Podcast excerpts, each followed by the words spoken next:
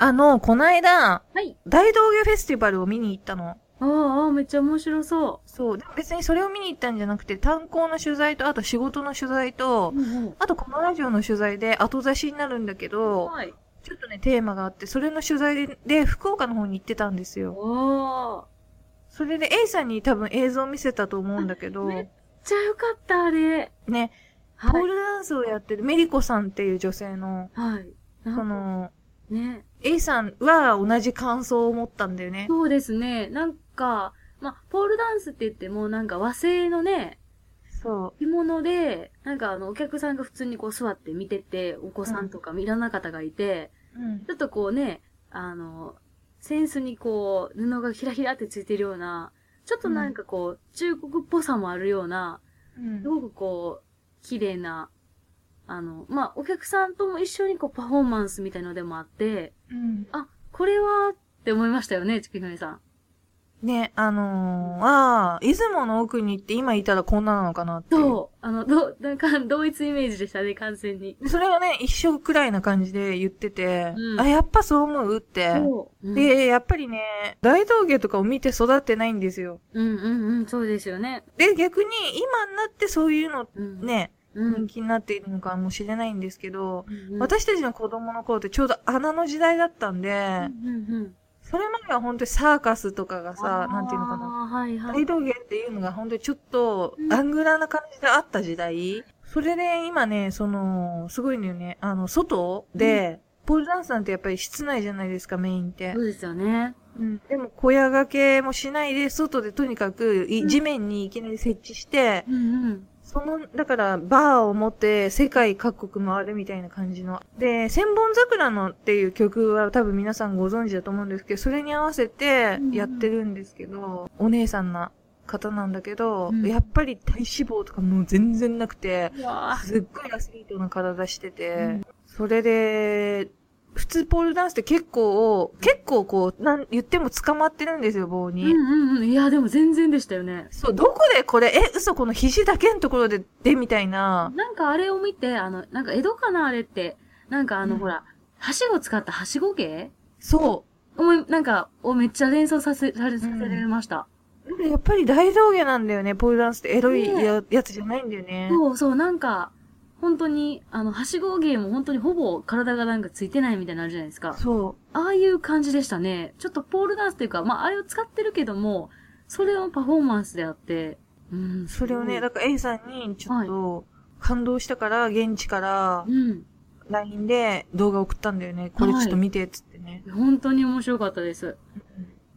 そう。それで今回は、えー、10分ラジオ。はい。えっと、出雲の奥にをやりたいと思いますさ。あ でも、奥に自体がそんなにね、ああの、いろいろ知られてる人じゃないので、うんうんまあまあまあまあ、あれなんですけど、むしろね、みんないろんな人がモチーフに使うようなね、そうですね。うんまあ、もう、生没年不詳なんですよね。そっからしてあれなんですけど、うんうんもう、安土桃山時代の頃。だから、まあ、秀吉、秀吉時代ですよね。で、まあ、庶民による文化が花開いてます、その頃っていうのは。で、出雲の奥にっていうのは、女役者。うん。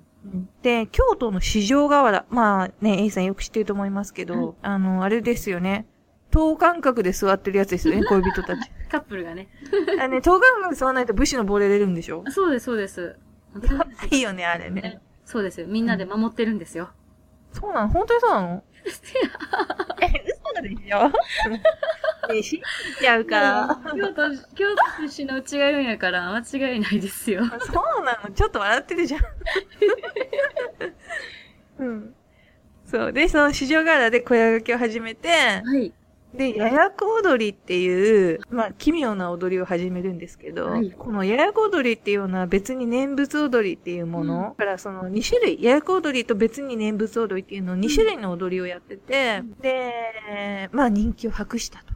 で、特徴的なのが男装。男の格好をして、で、逆に一座の男たちは全員女装をして、面白い。そんで、そう、舞台で踊ってたっていう。安土桃山時代の風俗を記した、東大記っていうのに、そういう風に書いてあるんですね。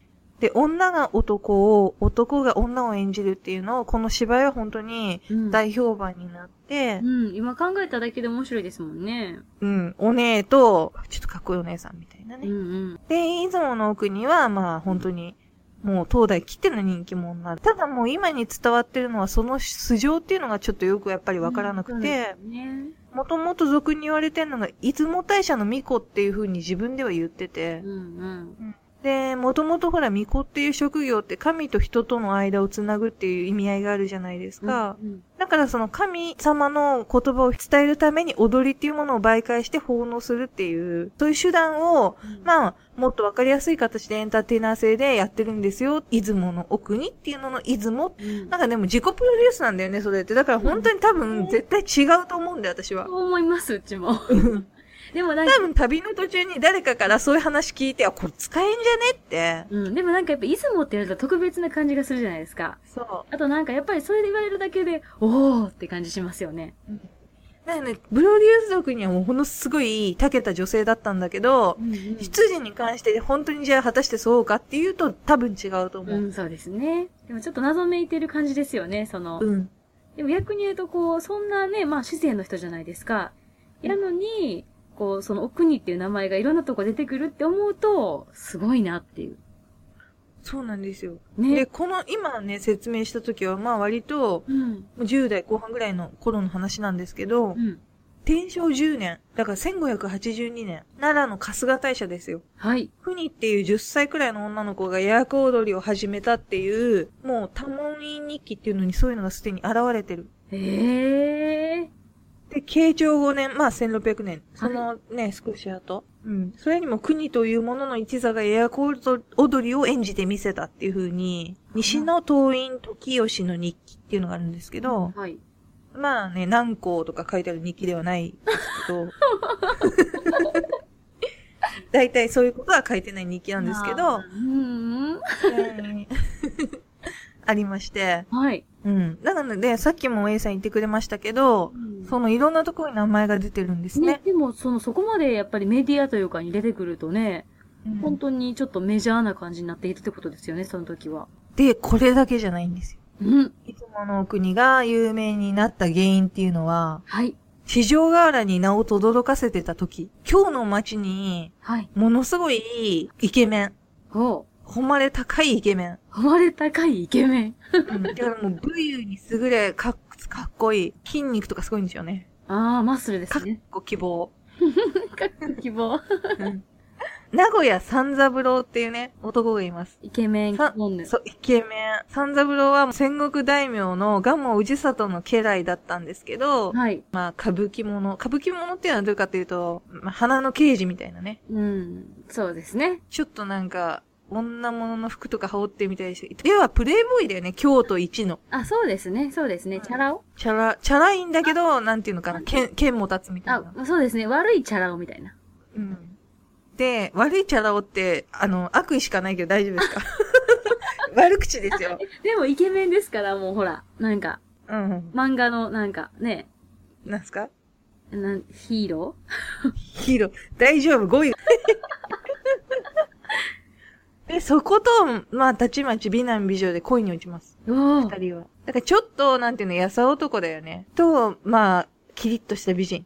すごい、なんかめっちゃいい感じじゃないですか。うん。で、まあ、その二人の関係は、京都の人たちの噂そうなんだってよ、みたいな。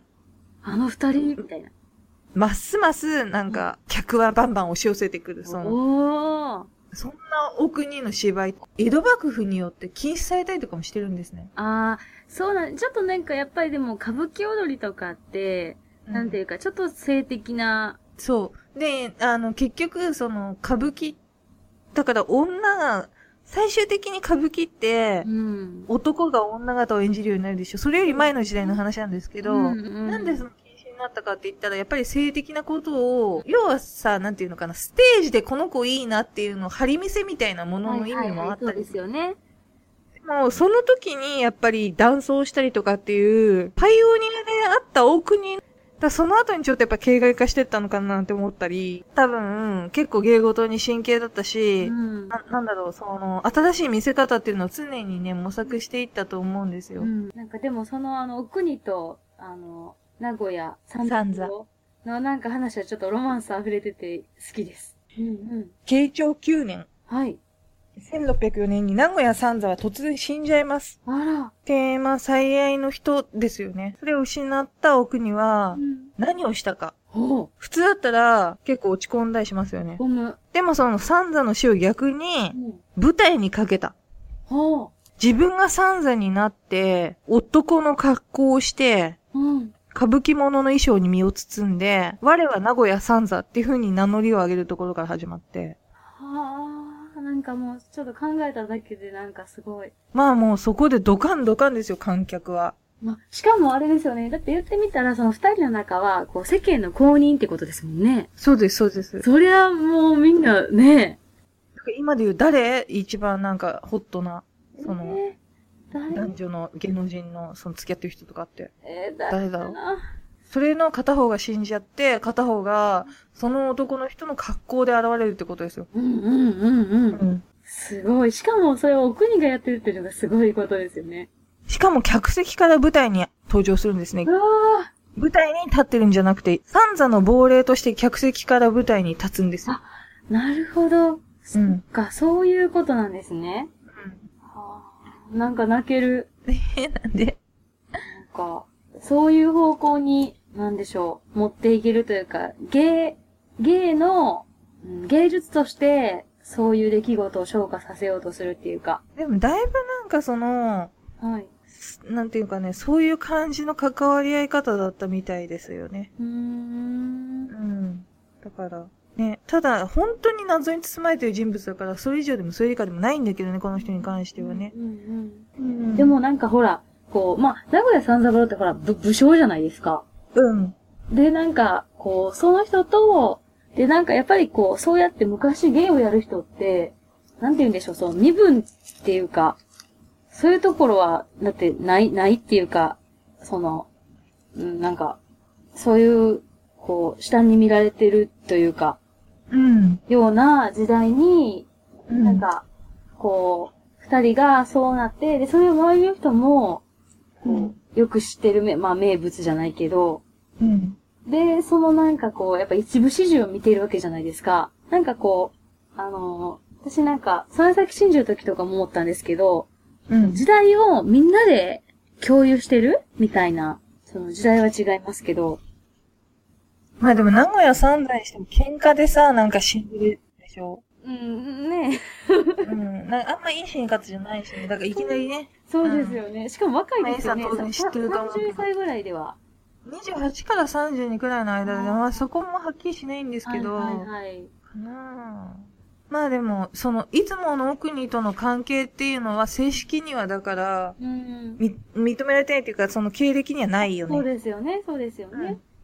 なんですよ。そりゃそうですよ。だって最下層だからね。うん、そうですよね。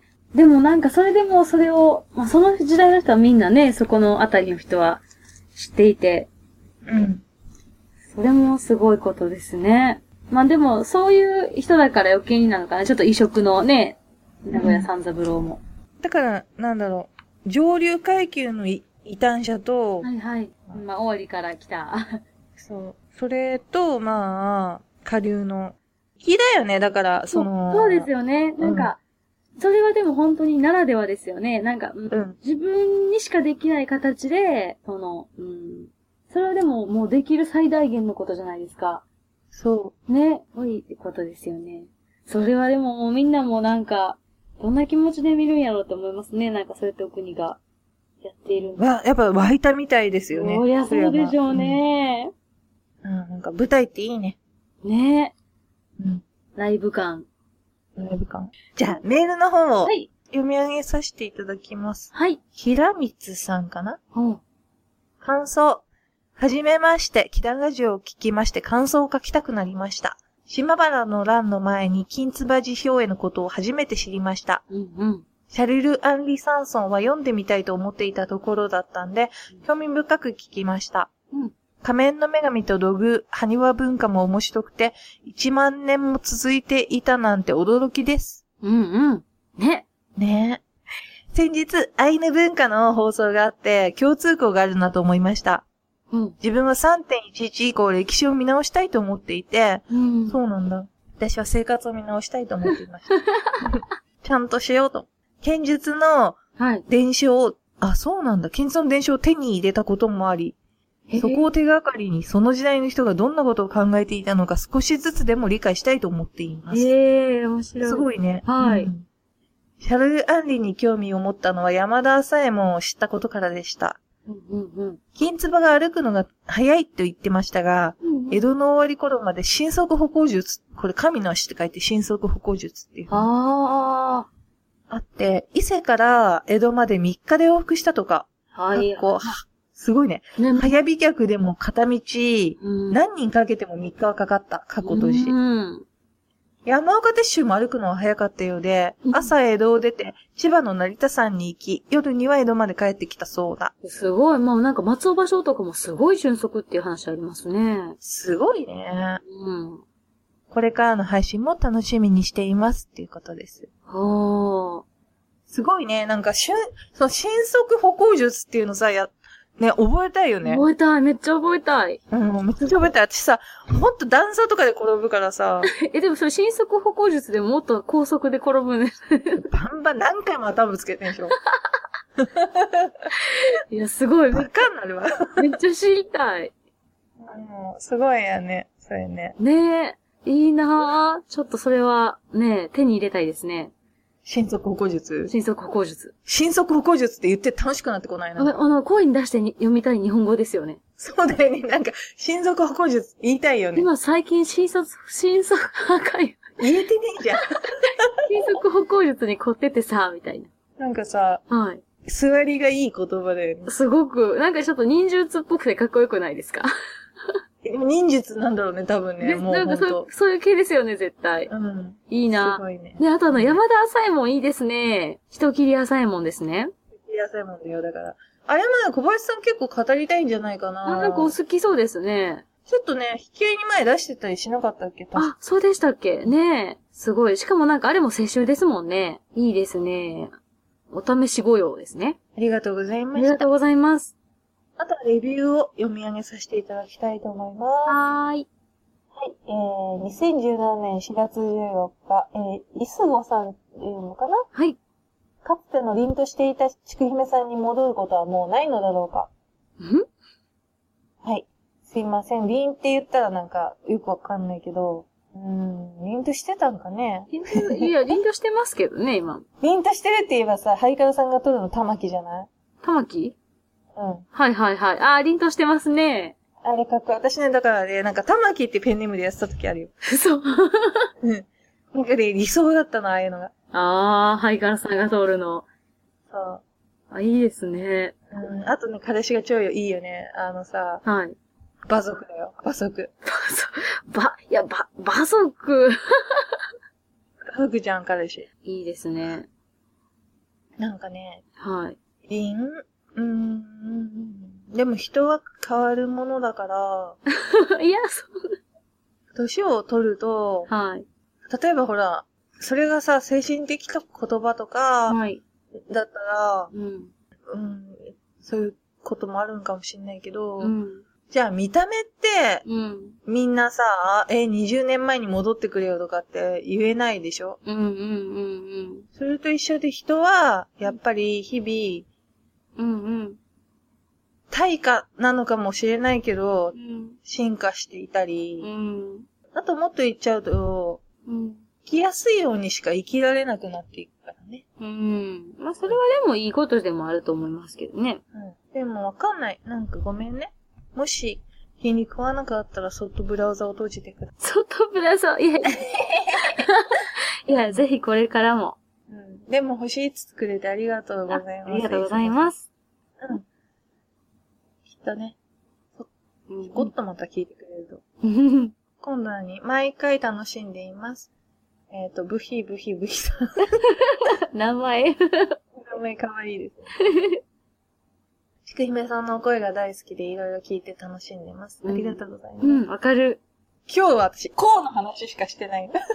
いやいやいや。うんね。しかも、まあ今日の一番出てきたワードですからね。そうだね。はい。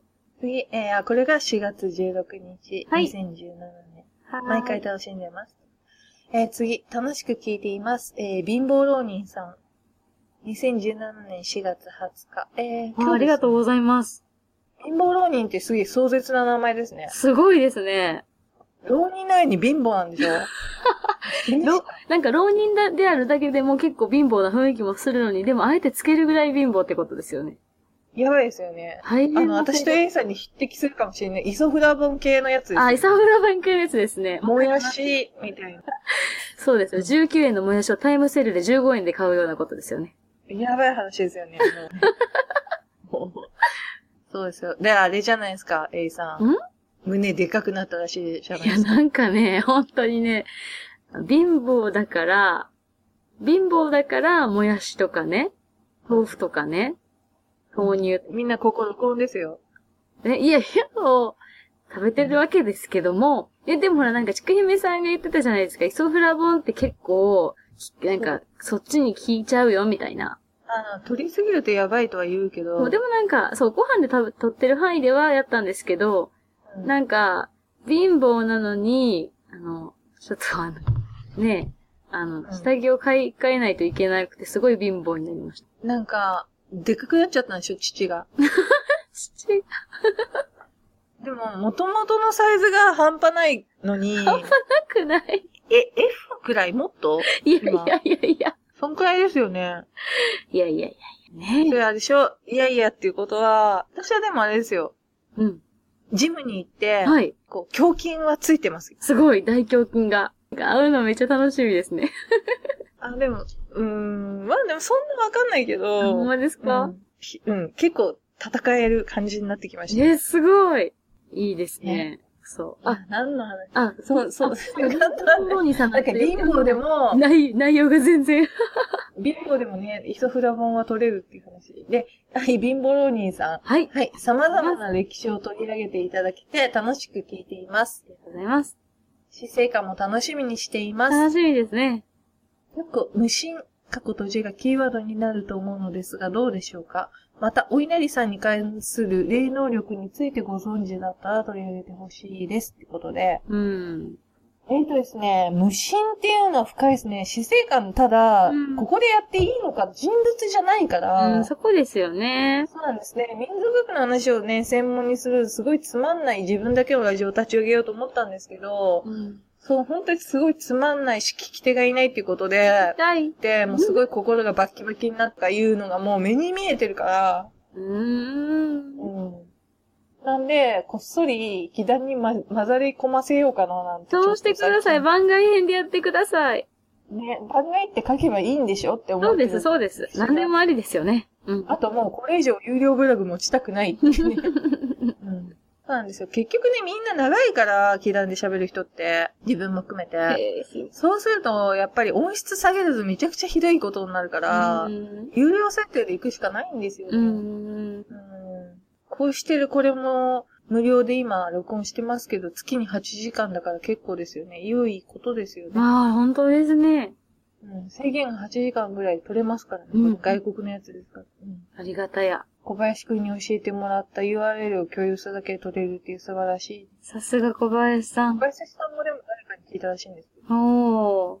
あね、社交家の小林さん。うんありがたい、ありがたあい。りがたや、ありがたや。そうなんです。で、お稲荷さんに関する霊能力っていうのは、どういうこと言ってんのかな。ねえ、なんでしょお稲荷さんは、まあ、なんだろう。うーん。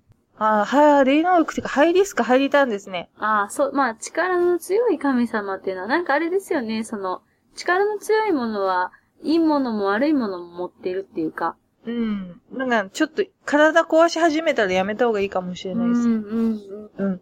まあまあ、あんまりね、詳しいことはあれですけど。はい。なんです。で、そんな感じです。はい。ねレビュー、こんなにいただけたら超、ありがたや、ハあッピりーがたや。ありがたや、ありがたや。ううんん。。じゃあまあ、レビューはこんな感じで。はい。また、ぜひ、ぜひ。つけてくださいって。うんでも本当に皆さん、ね、そんな、前に祈願ラジオ始めた時は1とかはもう結構ひどい、ひどいって言うから だけど。うん。あれだけど、まだね、星5つばっかりみんなつけてくれて優しいなって思いあまりす。がたい。これからも頑張っていくんで。なんかみんなで楽しく本当にわちゃわちゃできたらいいよね。そうですね。うん。なんかあの、時代も、あの、世界の場所も、全然違う話が、いろいろ。そうそうそうそう。うなっん。て。ね。ね、だからそれぞれの、なんか、なんだろう、得意分野みたいうんな。うんで、結構 A さんの方に寄せたりはできるけうど、ん。うん多分私が本質的に、うん。うん、真面目にやるっていうか、ちゃんとやろうと思ったらう、ん。近現代の方の事件に今後なっていくのかなっていう気もするし、はいはいはい。まあ民族学の方はね、全然相変わらず、うんうん。そうですね。まあでもいろんな話がちょこちょこね、短いのも長いのも、日本も世界も、そ古う。代も現代も、みたいな。局所的なディープさ。どういうことなんかその、わーって広く浅くっていうよりこう、ここと、ここと、みたいな。ね、そういうのが、まあ、いいところわかんない。なっわかんない。まだ出してないからですけど、このた後、私がなんかは、い収録の後に5時間倒れた上に家に帰って編集してたジンマシンが出たラジオやります から、やりますっていうか、うん、自分の回ってそんくらい、えうー、そんなにん、例えば、うん。説明として今みたいうに、ん。出雲の奥にとかについて喋るのはいいけど、うん自分の考えを言うっていうのが本当になんか考えと感情、考えはいいんだけど感情に関わることっていうのがうん本当に苦手で、あうん。ーまあそうですね。自分自身の本質を見せないといけないっていうか。なんか、本当になんか自分で自分に余裕がなくなっちゃうから、うん。自分の回って。うん。だから、ちょっと違う人にうん。 引っかぶせてみた。うん。そうですね。ね、まあまあ、でもぼちぼちと、うん。また、いろんなやつを、そう。リハビリ、リハビリ。恋ラジもう。ん。そうで、恋ラジだもん、これ。ねえ、恋ラジめちゃ、めちゃいいです。うんまあ先にあれだけどね、あの、一茶が出、出ますけどね。あ、い、やばい。 久しぶりに来たと思ったら、こんなことになってしまって。ね、久しぶりに来たと思ったら下ネタって帰ってきてよ、あの人みたいなね。いや、下ネタじゃないですよ。そうだよね。なん、うん。何個って いうね。すごいね、こう、夜5個。こうすごいな。すごいですうんね。でもまあ、それが生き物の営みですから。みんなメモした生き物の営みだよ。カタカナで書いてごらん。生き物の営み。ほら、なんか 出して。今日6個。 6個やな。六甲の美味しい水、みたいなね。大体、とん、な、もうごめん。ほんと、ダメだ、最近。本当に。もうダメ、言わない、言わない。今でもあの、綺麗なイメージになって終わりましたから、もうこのままにしましょう。うん。そっちか、みたい本当にな。でも、そんなんね、でも昔だって平安時代から、みんな下ネタが書いてるもん。うん。仕方ないもん。そうだね。はい。じゃあ、まあ、とりあえずね。はい。じゃあ、そんなわけで、えー、レビューなんか、アートメールなんかいただきまして、ありがとうございました。ありがとうございました。 スペシャルゲストだったよ。エリさんが。10分ラジオね。あ、そうですね、10分ラジオ。次回もお楽しみに。 次回もお楽しみに。